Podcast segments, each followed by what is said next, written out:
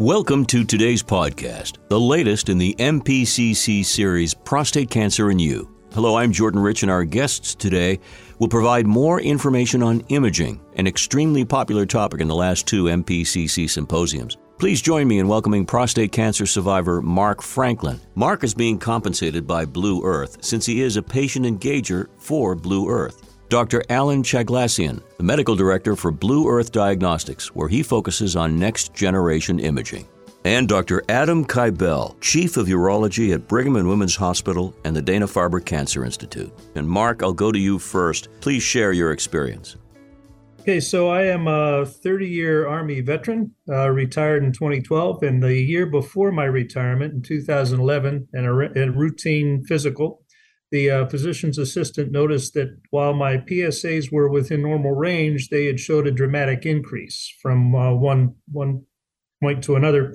So she recommended a biopsy. And on March seventh of two thousand eleven, I had the biopsy, and on March fourteenth, the uh, urologist called and said, "Mark, I got some bad news. You do, in fact, have prostate cancer and recommend you come in. We discuss options." So went in to visit her. We had a lot of discussion. And after she explained to me the algorithms, and I had a Gleason score of seven, I decided to go ahead and have the radical retropubic prostatectomy. I had that on May tenth of that year, and the surgery went well. They did an analysis of the prostate gland, and it was negative at the margins. I've learned a lot about this in my in my journey, and uh, was told that uh, that was good news, that it apparently the prostate had not escaped. So I thought all was good, and uh, I was good to go. Fast forward about ten years, and in two thousand twenty-one, another routine exam showed that my P S A level had risen to a zero point five. And if you don't have a prostate, you shouldn't have a P S A detectable at zero point five. So I had an imaging scan, and that scan revealed hot spots both in the prostate bed and um, and in the lymph nodes around the prostate. Interestingly, it also detected some hot spots in the colon. So I was referred and recommended to get a colonoscopy. And unfortunately, that also confirmed that I had colon cancer. I had a tumor in the lower part of the uh, of the large colon.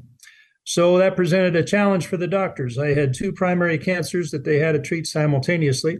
Um, but I can tell you the good news is that after thirty-nine radiation treatments, eight cycles of chemo over sixteen weeks, nine months of hormone therapy, and two surgeries, uh, the prostate cancer is in remission, and the colon cancer is essentially gone. So I do get follow-ups with uh, P S A checks, and that's pretty much my story. I know I speak for everyone on this podcast panel, Mark, and everyone listening. We're very happy to hear that great news.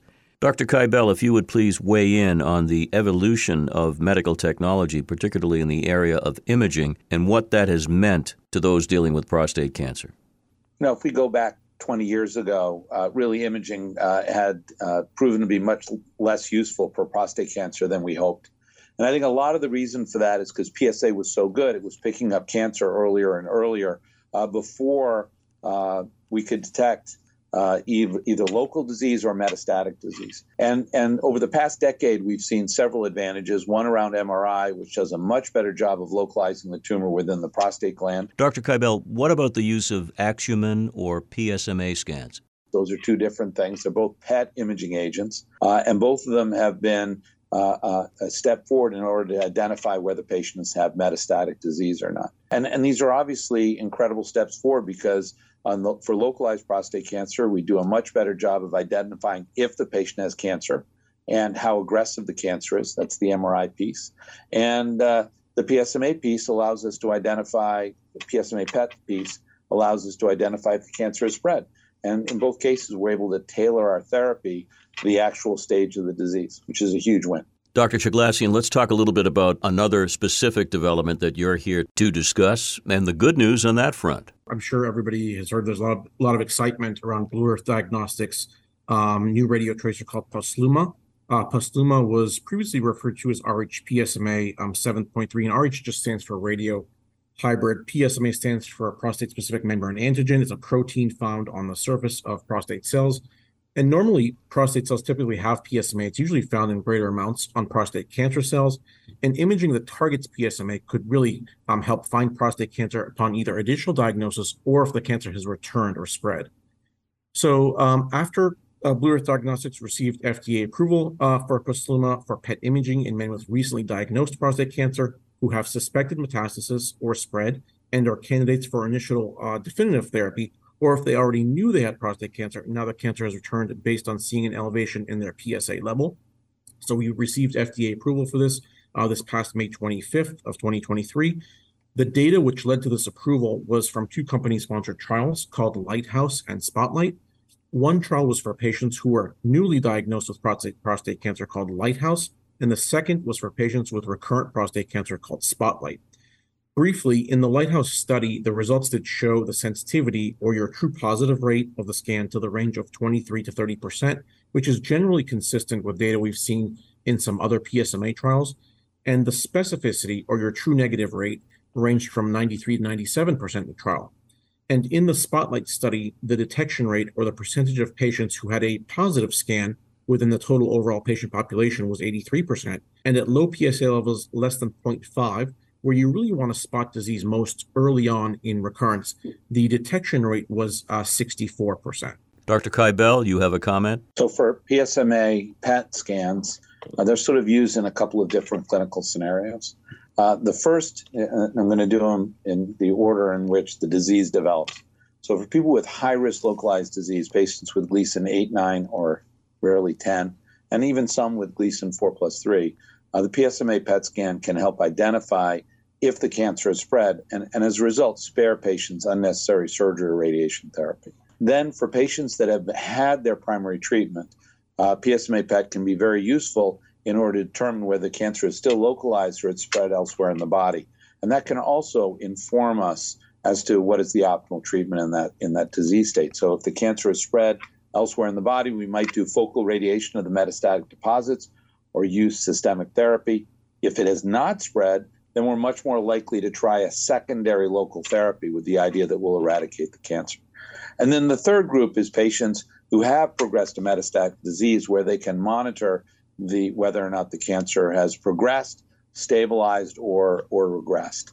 Uh, in all these cases, one of the, the P S M A P E T is fantastic. It's much better than anything we've had before. Uh, but not all cancer cells uh, express P S M A P E T. So there's always going to be some uh, false negatives, meaning the cancer uh, has spread and that the test doesn't show it. And there's even some false positives where a patient, it looks like the cancer has spread and has not. Uh, that's getting better and better as our radiologists get uh, more experience at reading these these types of uh, studies. Doctor Chaglassian, you mentioned uh, some numbers, and they were in the high nineties, and this is after much research and rollout. Good as we can get at the moment based on the science? You know, at the present time, obviously there's other radio tracers that are um, in development. In the, in the future, we might have uh, better numbers relating to detection rate or sensitivity and specificity and so forth.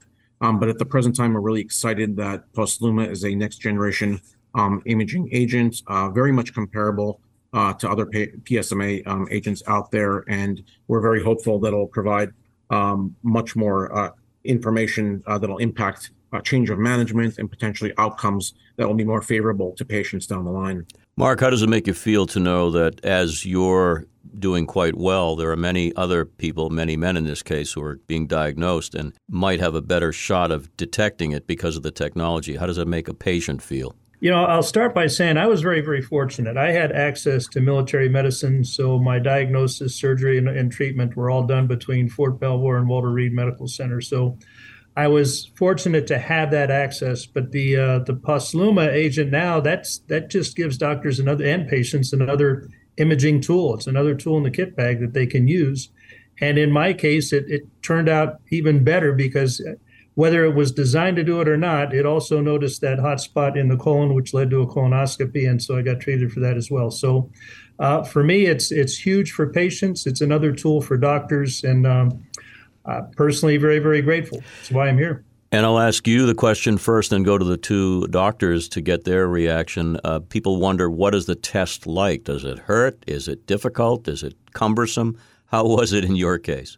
My experience, it was incredibly easy. They explained everything from the beginning, said that what they were going to do. I was injected with, uh, I guess it's called a nuclear isotope. There was absolutely no pain. It's like getting any other kind of a injection. Um, and the whole thing took probably thirty minutes. And it was one of the easier kind of procedures that I underwent in this whole thing. So yeah, very, very easy um, and well explained, well informed. And Doctor Kibel, when you're uh, with a patient and you suggest it's time to do some testing and imaging, what do you tell them about the uh, the impact of that? What the procedure's like? I tell them it's the biggest, uh, hardest part of it is signing up for the test, getting to the hospital, and parking. Uh, it's really, it's really not a difficult test at all. Occasionally, you have patients ask questions about exposure to radiation, and I emphasize to the patient that it's really a minimal amount of radiation. Alan can probably give me uh, more exact data, but I think it's less than if you flew across the country in a jumbo jet. So uh, I think it's extremely safe. I completely agree with Doctor Kibel. I pretty much tell people um, it's equivalent to a C T with contrast. So um, very minimal exposure. Obviously, we we tell tell patients uh, to minimize their exposure to other people for about twenty-four hours afterwards. But these are very, very um, safe agents um, in general, with very minimal Um, in basic side, side uh, reactions or side effects. Once again, Doctor Kibel? Well, I think that's prudent and people shouldn't do it, but this is a very safe agent. I don't want people to run around thinking they're radioactive and they could hurt somebody. Uh, this is, Alan obviously has the issue that it's, uh, you know, it's part of the company, so they have to be careful about this, but I've never, I, I think the exposure to the people that you love is minimal to none, and I wouldn't spend any time worrying about it. Uh, Alan, you agree with that, right? Uh, I, I do, yeah, I do. What about the availability of this imaging system across the country? Doctor Kibel? We talked a little bit about who should get the test. And for people who the test is uh, F D A approved, it's fairly, a, a year or two ago, sometimes very difficult to get. Now it's fairly easy. The insurance company does need to approve uh, the test. It's not something that's just done automatically like a blood draw, but pretty much all insurance companies approve it now for the F D A indication. Uh, there are patients that want to get P S M A testing where it's not approved, people with low-risk disease. And I would just caution patients that they don't want to get the test if they have low-risk disease, because unfortunately there are false positives. You can go down what I always term the rabbit hole, where you start getting test after test after test trying to figure it out. And the risk of metastatic disease is so low that it causes more problems than it solves. At the present time, we say that the compound is, av- is widely available across the country at more than thirty-one Um, cyclotrons, cyclotrons actually produce the radiotracer and distribute it to a hospital or an imaging agent within a four-hour radius.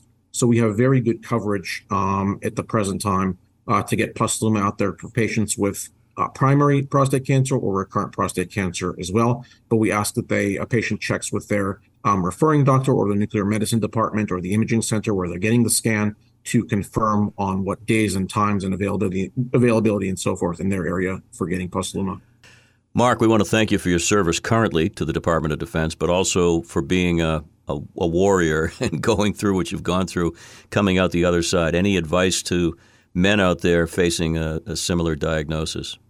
Yeah, I do, and I appreciate the opportunity. Um, the best advocate for a patient's health is the patient. And so the best thing you can do, it's, it's scary to get a diagnosis of cancer, but don't let that fear kind of keep you from doing what you need to do, and that is ask questions. There's a lot of information where you can do your own research, but don't be afraid to ask the doctor questions. And there are organizations out there that can help. Uh, you're, the patient is the best advocate for the patient, and I encourage them to um, not be afraid and, and to get into the details. Lots of great information, lots of important starting points for people to get help and to get the kind of help they need in this process. Gentlemen, I want to thank all three of you, Mark Franklin, Doctor Alan Chaglassian, and Doctor Adam Kibel. Thank you for your time, your expertise, and your passion in delivering this information. It was a pleasure. Thank you for having us. Now to review some important safety information. Image interpretation errors can occur with POSLUMA P E T. Negative image does not rule out the presence of prostate cancer, and a positive image does not confirm its presence. The performance of POSLUMA in both the primary and recurrent prostate cancer setting is affected by serum P S A levels, and the uptake of the scan isn't specific for prostate cancer. It can be in both malignant and benign lesions and normal tissues. The interpretation of the scan could depend on the reader of the image, particularly in the prostate bed area. So consider multidisciplinary consultation and histopathology confirmation. The use of POSLUMA does contribute to a patient's long-term cumulative radiation exposure. but it's pretty much less than having a C T with contrast, and adverse reactions were reported in greater than or equal to zero point four percent of patients in clinical studies. These included common things like diarrhea, blood pressure increase, and injection site pain. For patients on androgen deprivation therapy, the uptake of POSLUMA could be affected, but their effect on the performance of POSLUMA hasn't been established. To report suspected adverse reactions, please contact the F D A at one eight hundred F D A one zero eight eight.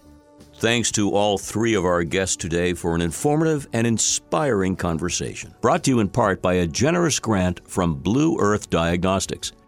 To learn more about the Massachusetts Prostate Cancer Coalition and to hear the Prostate Cancer in You podcast, visit mass p c c dot org. This podcast available on all podcast platforms, including Apple, Stitcher, TuneIn, Google, Spotify, and more. This is Jordan Rich. Have a great day.